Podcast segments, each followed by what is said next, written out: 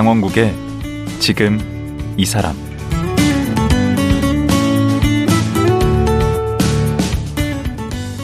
안녕하세요. 강원국입니다. 이현세 작가의 만화 공포의 외인구단 기억하시나요?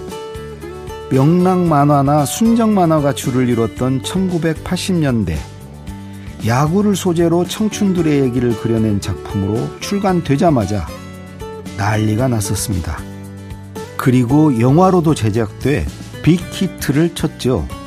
특히 주인공인 까치 오해성은 삐딱하고 반항적이지만 엄지에 대한 순수한 사랑으로 그야말로 인기 대폭발이었습니다. 그런데 공포의 외인 구단이 올해로 출간 40주년이 됐다고 합니다. 요즘 만화가 이연세 씨는 어떻게 지내고 계실까요? 지금 만나보겠습니다.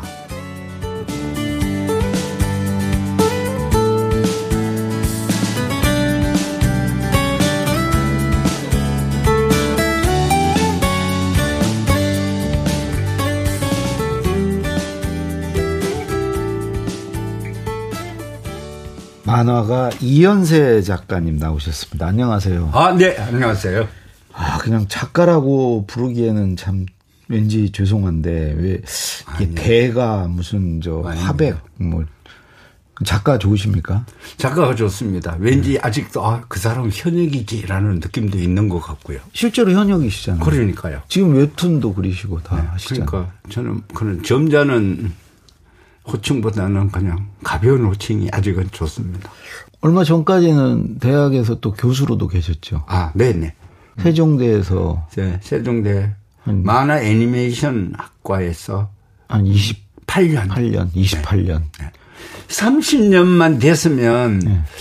아, 그, 저, 저, 연금이 좀 나았을 텐데, 억울하죠. 사학연금? 네. 그 좀 해달라고 그러시지 2년 더. 어, 안 해주더라고요. 그래서. 어, 세종대가 얼마나 작가님 덕을 봤는데. 네, 근데 안 해주더라고요. 아, 그거 아깝네. 되게 아깝죠. 대각께서 2년 갖고 그렇게 막 아깝다고 하시니까. 아, 그게. 마음이 편하네요. 네, 제가. 그게 나이가 들으니까 그, 저, 쪼그라들더라고요. 아, 그러니까. 야, 우리나 똑같구만요. 네, 빛났던 네. 청춘은 아련하고. 네. 남아있는 건 어떻게든지, 아, 추하게 늘지는 말아야지. 라는 그런. 아, 너무 멋있으세요. 네, 그런 생각을 네. 저 밤에 자면서 일기 쓸 때도 한 번씩 쓰고. 젊었을 때 잘생겼다는 소리 많이 들으셨죠? 한때는요. 어, 지금도 음, 영화배우 같아요. 고맙습니다.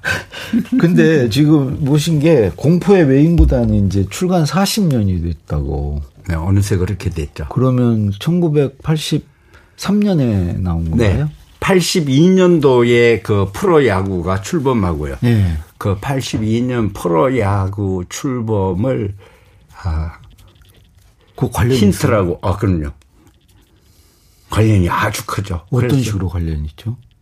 뭘 야구라는 그 전에는 그때도 우리 한국 만화는 모든 만화는 아동에 준한다라는 심의 기준이 어 기준이 대통령령으로 있었거든요. 어허. 그래서 모든 그 서사나 감정 표현이 아동에 준해서 오버하면 안 되는 거예요. 어. 그러니까 스포츠도 저도 많이 그렸지만 맨날 정의당당, 어. 순수, 음. 어떤 돈을 위해서 스포츠를 하면 안 되었거든요. 그때 이제 명랑 만화, 순정 네, 그러니까 그 이야기라는 게 맨날 네. 도덕적인 이야기밖에 안 음. 나오죠. 네. 이순신 장군님 그 어릴 때 자랄 때 이야기 외에는 나오지를 못하죠 애들이. 음. 근데 퍼르 구단이 나오니까 음.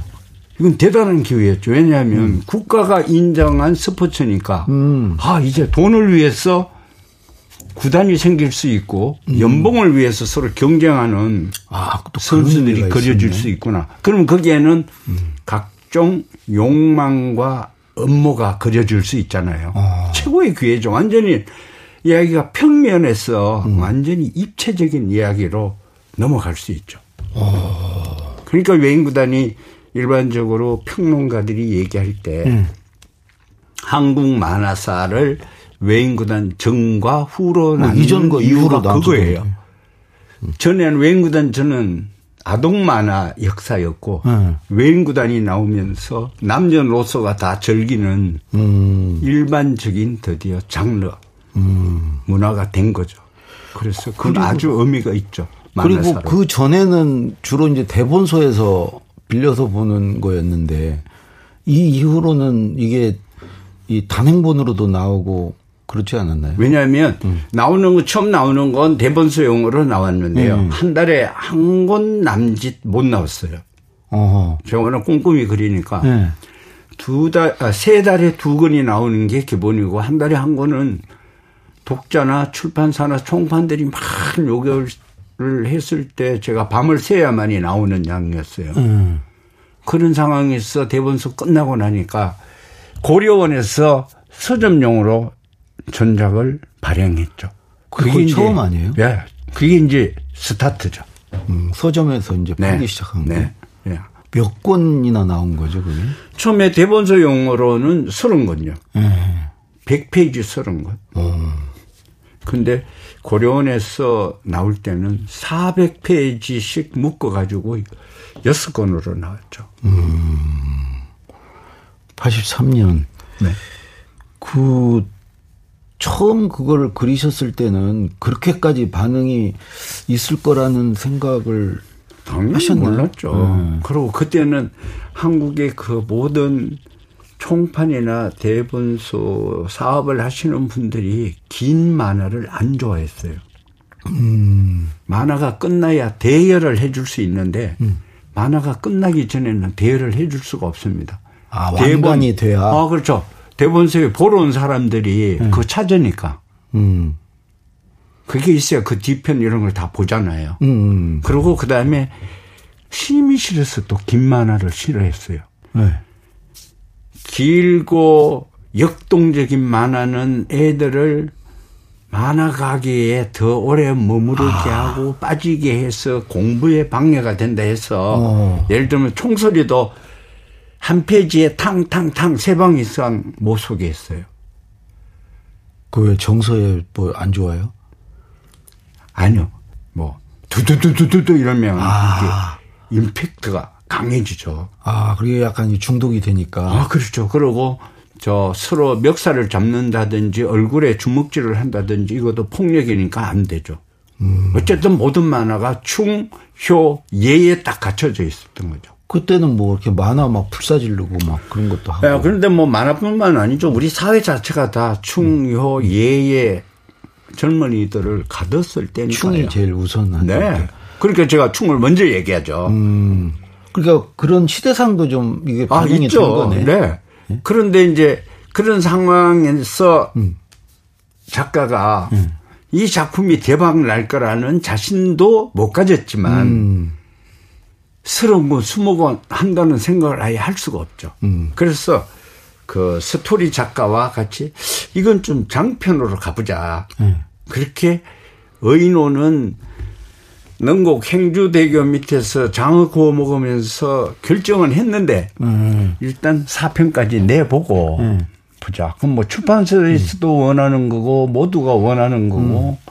우리도 겁이 나니까 사건까지 일단 했는데 그 사건 이야기가 뭐 간단하죠. 처음 시작해서 미래에 대단한 끔찍한 구단이 온다. 미래 구단이 온다라는 예시를 음. 손병호 감독이 어린 꼬맹이 까치한테 명함을 주고 시작하죠. 음. 그리고 까치는 네가 원하는 건 뭐든지 할 수 있어라는 그 모든 걸 희생하는 꼬마의 사랑 얘기가 나오고 그 엄지에 대한 사랑 얘기. 그렇죠. 그리고 드디어 성인이 되어 가지고 야구로서 엄지를 위해서 뭐든지 해줄 수 있을 때 음. 어깨가 나가버리거든요. 아. 너무 많이 던져가지고 음. 산미 슈퍼스타즈의 장명부처럼 음, 음. 그런 면에서 이제 그런 그런 것들 우리가 다 이렇게 보면 모델이 되고 또 에피소드가 되고 발상이 되는 거죠. 그러니까 처음 그래서 그까지가 음. 네 권까지의 이야기예요. 그 처음부터 확 떴나요? 네 권 나왔을 때부터? 네 권 나갔을 때 엄청났어요. 음. 그러니까 그 전까지 이연세 그 만화가 만약에 어 전국에서 만 부가 나갔다 그러면 그건 한 만 오천 부 정도가 나가버리니까. 그렇게 많이 안 나갔네. 만부. 그 정도는 대, 대단한 거죠. 왜냐하면. 그전엔 안 유명하셨잖아요. 아니, 이 그, 작품 전에는. 그전에도 약간은 이제 그 만화 가게에서는 유명했습니다. 떠오르는 아, 신인으로. 예. 그때 이미 저기 까치머리 시리즈 그리고 국등의 갈가마기 할머니 자전적 이야기 이걸로 이미 아, 갈가마기 네, 그건 까치는 네, 까치는 이미 음. 반항에다가 일탈에다가 어, 극단적 비극미를 가지고 있는 캐릭터가 캐릭터를 시대 아이콘 아닙니까? 예. 네, 그래서 그걸 기반으로 해서 외인구단의 그 캐릭터들이 이제 라인업이 되죠. 음. 까치는 그런 극단적 비극미 영웅 마동탁은 극단적으로 이기적이고 합리적이고 스마트한 영웅. 어허. 그리고 엄지는 충효 예를 중시하는 그 당시의 사회상을 잘 얘기하죠. 왜냐하면 엄지라는 캐릭터 그런 캐릭터거든요. 음. 그런 상징이에요. 음. 그럼 작가님은 까치입니까? 음. 마동탁은 아니시겠지. 둘다 있습니다. 저는 마동탁도 있습니다. 왜냐하면 저는 잘 살고 싶었고 네. 최고가 되고 싶었고 남보다 더 잘 이기고 싶었고 이쁜 여자와 결혼하고 싶었고. 아 솔직하시네. 네, 저는 욕망의 덩어리였죠. 어. 근데 그 그러면서도 속에는 이제 그 당시에 많은 젊은이들의 이중성처럼 음. 속으로는 부끄러워하죠. 음. 어떤 민주화라든 여러 가지 군사 독재 시절이니까 네, 이저 저 행동으로 음. 행동하지 않는 행동으로 하는 그런 양심이 없고 음. 음 감춰두고 있는 그런 음. 양심이었죠. 그러니까 그 내 숨겨져 있는 양심을 까치에게 행동하는 양심으로 표출시킨 거죠. 그러니까 아, 그게 열광한 거 아니에요. 그거에. 네. 그러니까 그 둘 다가 음. 이연세의 저 아. 빛과 그림자죠. 두 성향이죠. 그럼 엄지는 그 사모님 쪽인가요? 뭐 사모님일 수도 있고 음. 또, 또 다른 짝사랑했던 예, 짝사랑했던 그런 여학생들일 수도 있지만 아. 그 당시 우리는 그 내숭이라도 음. 여자가 좀 조용히 다소한 사람들을 다 좋아했거든요. 저도 역시 그랬고. 그런 색 얘기하면 욕먹어요, 요즘에. 어, 근데 의미는 있죠. 뭐냐면, 그때 외인구단을 만들 때에 음. 제 정서나 이런 사고를 정확하게 얘기하고 있잖아요. 사실 저는 그런 남자였어요. 그런 남자. 그때 나이가 몇 살이셨어요? 외인구단 서른요. 서른? 네, 나이 서른. 와, 그 젊은 나이에. 엄청, 그냥. 엄청 했죠. 제가, 아, 26, 12월 10, 23일 날 결혼을 해 가지고. 어, 일찍도 하셨네. 아, 그럼요. 그리고 이제 그 기간 안에 제 자전적 이야기인 제 5계절이라든지 음. 할머니의 자전적인 이야기, 갈가마기. 자기 얘기부터 시작하셨네. 네, 그 다음에 우리 아버지 자전적인 이야기 음. 그래서 제일교포 복서 이야기, 나라라 까치야 뭐 이런 것들을 해가지고 음, 이미 본인 얘기를 쭉 하시다가 네, 본인 얘기를 했는데 그 본인 우리 가족사가 워낙 비극적인 음. 한많은 가족사라 가지고 그 이제 자연히 그렇게 녹아들었죠. 음. 그러다 보니까 자연히 비극적인 영웅미라는 그 자체가 이렇게 음. 음, 그려지기 시작했죠. 그게 까치로 뭐, 완성이 된 거네. 그렇죠. 저도 사실 뭐, 음. 뭐 부닥칠 때마다 뭐 연자제니 또 음. 색약이니 뭐 이런 그러니까 본인 양자니 뭐 이런 게 부닥칠 때마다 음. 뭔가를 다 때려 부숴버리고 싶은데 음. 그게 음, 뜻대로 잘안 되더라고요. 음. 그리고 군대 갔다가 오니까 많이 그게 희석이 돼 버리더라고요. 음. 그래가지고 그게 뭐 노래로도 나오고 또 영화로 나오고 네. 엄청 났잖아요. 네네. 영화가 그게 그 그의 그의 최고 흥행 그 영화였죠. 86년에 나왔는데 그해 최고 흥행이었더라고요. 네네. 또 감독도 장호영이 했죠. 그 당시에 최고 감독이죠. 어, 이장호 감독. 네. 참 인연이라는 그렇게 있는 것 같아요. 그 장호영은 원래 만화를 안 보는 사람이에요. 아. 책도 잘 안 읽는 사람이었어요. 야구도 잘 모르셨다던데. 야구 전혀 모르죠. 외인구단은 전영록이가 저기 저 장호 형한테 소개한 거예요. 장호 형 안 돼. 요즘 그 유행 알려면 이 만화 꼭 봐야 돼. 근데 그 영화 보면 그 만화의 어떤 그 섬세함 이런 게 아무래도 좀 못 미쳤는데. 그건 어쩔 수 없죠. 왜냐하면 장호 형이 야구를 전혀 몰랐거든요. 아니 근데 기술적으로도 이렇게 공이 들어오는 그 막 슬로우 비디오로 그거는 뭐 그런 그게 당시 있어야 저. 제작비 8천만 원, 7천만 원 갖고는 택도 없고요. 음. 그때도 장호영이 그 조상구 마구 하나를 그런 걸 표현이 안 돼요. 애니메이션으로 하려고 음. 애니메이터를 찾았죠. 요즘 CG로 막 할 텐데. 근데 그거 하나 하는데 공 하나 이렇게 촥 너클볼로 들어오는 거를 뚝 떨어지는 걸 그리는데 그 당시에 2천만 원 달라고 해요. 했던 거예요. 엄청난 돈인데. 그러니까 장호영이 포기하고 어, 말았죠. 그러니까 어, 외인 구단에서도 보면 되게 어, 만화를 봤던 사람들이 실망한 게 뭐가 있냐면 이미 프로야구를 보고 있잖아요. 아, 배우들이 6개월 정도 야구 연습을 해가지고 해도. 그렇게 던지고 그렇게 받고 그렇게 못 때린다는 거예요. 음. 그럼 그거를 받고 때리고 하는 거는 다 애니메이션 처리를 해줘야 되는데 그렇지. 요즘 같으면 할 텐데. 택도 없다는 거죠. 네. 그래가지고 선수들이 보면 다 골프처럼 이렇게 하프 스윙이에요. 카메라가 밑에서 음. 휘두르는 것만 찍는 거예요. 어. 자스트 미팅을 맞추는 거를 찍을 수가 없죠. 좀 아쉬웠겠네.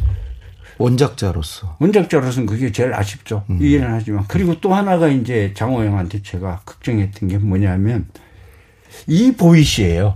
다른 캐스팅은 그 막. 엄지 역할. 예. 아, 제가 제일 좋아하는 무릎과 무릎 사이. 어, 그러니까요. 어우동. 어우동. 근데. 원래 이장호 감독이랑 같이 했잖아요. 그 어우동. 네.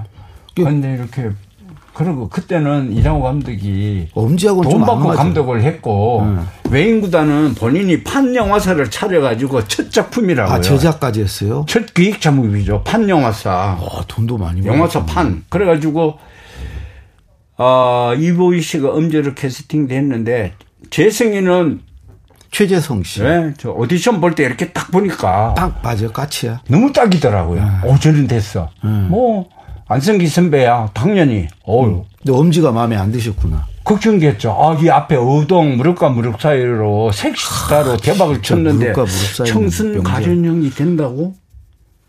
그쵸. 그 이미지가 전혀 아니지. 장호영이 오늘 저녁에 네. 한번 나오라 그러더라고요. 그래서 소주집 딱 갔더니만 어, 이보희 씨가 나와 있더라고요. 아. 첫 대면을 딱 보니까 아, 씨, 배우는 이런 거구나. 거기서 또 너무 반하셨고. 청순한 거예요. 너무 예쁘고. 어, 정말이에요. 문제라니까. 머리를 이렇게 딱 따가지고 네. 고3 머리를 딱 따가지고 이렇게 나왔는데 앉아 있는데 어우 그래 그걸 뭐 밈으로 그렇게 넘어가시면 안 되지. 근데 뭐. 이미지가 있는데. 근데 전 실제로 잘. 연기가 잘 됐어요? 엄지 아. 역할? 잘했죠. 뭐 엄지 씨가 연기를 연기를. 잘못해가지고 잘못됐다 이런 거는 전혀 없었죠. 연기 잘하시니까. 네, 전부 다른 거 외인 구단 스케일에 비해 가지고 이야기 스케일이 작다든지 음. 또이 특히 야구신들 이런 게 너무 불만스럽다. 독저 저저 관객들은 네. 프로 야구 중계 보는 그 이미지와 외인 구단의 그 만화 화면과 연관시켜서 영화를 볼 거 아니에요. 그러니까 그건 뭐 그렇죠.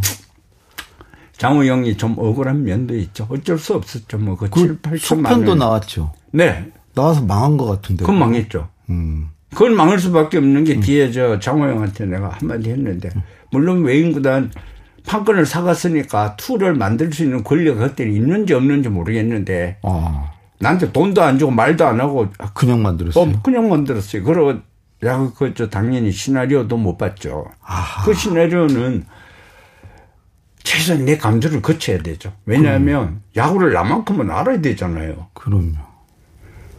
근데 저 정수라 씨 노래는 엄청 히트했죠. 엄청 떴죠. 난 너에게인가? 네. 아니요. 난, 넌 나에게? 난 너에게. 난 너에게. 네. 예. 엄청났죠. 그러니까 그것도 정수라 씨가 그 전에는 이 CM송 스타였잖아요. 맞아요. 알려지지 않은 CM송 스타. 근데 그걸로 한국 최고의 가수로. 그러면 영화. 그때는 막, 아, 근데 그랬어요. 그때 저 어디 회사에 그 세탁기 광고도 그런 게 있었어요. 난 네가 싫어하는 건 뭐든지 다해 이러면서 돌리는 거. 그런 거 할 때는 돈을 받나요? 원장료를? 요즘은 주는데 그때는 안 주던데요. 아, 그때 그때는 막 그런 패러디나 이런 뭐. 저작권 개념이 없어 가지고요. 아니, 그래서. 웃고, 웃고 말죠. 우린 재밌죠. 그렇게 음, 보면. 선생님, 또 직접 광고도 하시잖아. 맥주 광고. 그러게요. 예? 네? 그때 그, 그런 거. 술 좋아하니까 찍고. 이 영화 배우나 이런 사람 아니면 그런 광고 잘 안 할 텐데. 세상은 타이밍이 있는 것 같아요. 음. 그 드라이 맥주가 음. 공법 맥주가 일본에서 먼저 나와가지고 그때 막 대전쟁을 하고 있을 때거든요. 음. 하나는 탤런트, 하나는 그 당시 굉장한 그 저 인테리가 나와가지고 이렇게 붙고 있었어요. 아. 그러니까 여기에서도 이미 노주현 씨가 상대 쪽 맥주 광고를 딱 이미 계약을 하고 있었던 아. 거예요. 그 이쪽은 음. 그래 탤런트면 그다음에 다른 쪽에 누가 있지 찾다가 음. 제가 그때 그때 노태우 대통령 때죠. 처음으로 우리나라에 해외여행 자율화가 약간 풀린 거예요, 해외여행이. 음. 그러니까 제가 일타자로 음. 태국 리포터로 갔었죠. 20일. 음. 그걸 KBS에서 방송을 했죠. 음. 그러니까 그걸 이제 광고 국장이 본 거예요. 음. 아, 전마하면 되겠다. 음. 그래서 그런, 어, 전략적인 아. 타이밍에 그 이연세가 올라타게 된 거죠. 그러면 만화, 영화, 노래, 광고 이걸 다 섞어나셨네. 돈도 엄청 버셨겠는데. 그러게 그 돈이 다 어디 갔을까요? 그때 만화. 근데 제가 근데 제일 응. 그저 어, 나쁜 게 그거예요. 뭐냐면 아 나쁘다기보다 어리석었던 게 그 집을 두 채 사는 것도 필요 없는 땅을 사는 것도 다 투기라고 생각을 했었어요. 아. 물론 뭐 매번 음, 높으신 분들 나와서 또 방송에서 도 다 하면 집 두 채 투기는 정말 나쁜 짓이다. 맨날 그때도 그러고 있었죠. 건물을 사셨어야지. 그러게요. 그래가지고 그 돈을 가지고 있으니까 결국 돈이라는 게 음. 빌려주게 되고 음. 어디다 쓰게 되고 뭐 투자도 하고. 네, 뭐 출판사도 만들어 보고 음. 영화도 만들어 보고 음. 결국 그렇게 쓰게 되더라고요. 근데 제가 지금도 작가들한테 사업하겠다 하면은 음. 절대적으로 말리는 이유가 그거예요. 음. 이 사업가의 덕목은 자존감은 자존심은 이윤에 있는데 음. 작가는 작품에 있잖아요. 그렇죠.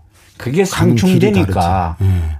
안 돼요. 이것도 안 되고 저것도 안 돼요. 음. 그래서 저는 뭐 사업은 다 말은 먹었죠. 그 돈에는 잼뱅이시구나. 잼뱅이에요. 최근에 저기 만화가 윤태호한테도 제가 그렇게 어 팁을 줬죠. 뭐냐면 윤태호도 사업까지 같이 하고 싶어 하는 거예요. 음. 그리고 학교 교수로도 있으면서. 음. 그래서 제가 그랬죠. 한 가지만 해라. 내가 해본 결과. 그 단적인 얘기, 얘기로 이걸 드렸죠. 태원이가 출판사를 차린다. 그럼, 아, 윤태호 선생님이 회사를 차렸어. 그럼 웹툰을 지망하거나 신는 웹툰 작가들은 다 니한테 갈 거야. 그런데 그 애들은 사업가 윤태호 대표를 보고 앉아가 있는 게 아니고 선배 윤태호를 보고 있는 거다. 음. 그래서 아차 잘못하면 야 아는 놈이 더하네. 아, 최악의 경우가 생기는. 그건 제가 이제 경험을 했잖아요. 오히려 그렇게 돈에 좀 둔감하셨던 게 오늘의 그 이현세 작가를 만들지 않았나. 만약에 그때 이제 돈에 눈을 떠가지고 막 그런 그 이 상업적이고 막 이런 걸 추구하면서 그 길로 막 빌딩도 짓고 사업도 확장하고 이랬으면 그 뒤에 그 이연세는 없지 않는가 하는 생각이 드는데 지난 40년 이렇게 돌아보시면 어떠신가요? 뭐 누구나 그렇듯이 젊음은 잠시였고 빛났고 음, 그 뒤에는 어쨌든 이 인내와 지혜로 살아야 되는구나 이렇게 생각을 하죠. 물론 이제 제가 사업을 다 애니메이션까지 모든 사업을 다 망했기 때문에 계속 만화를 그릴 수밖에 없었고 그래서 지금까지 40년 동안 만화를 그려왔고요. 음. 또 지금도 아직은 만화를 하고 있죠. 근데 사람이 두 가지를 다 가질 수는 없는 것 같아요. 어. 이게 사업가의 그 비즈니스 마인드하고 작가의 자존감하고는 워낙 다른 거라서요. 만약에 사업으로 돈을 많이 버셨으면 멋지게 지금. 현역으로 그림 안 그리고 계실까? 안 그릴 것 같은데요. 할 일이 너무 많아가지고. 그렇죠. 지금은 만화를 하지 않으면 술 마시는 거 외에는 할 일이 없습니다. 그러니까 열심히 만화를 해야 돼요.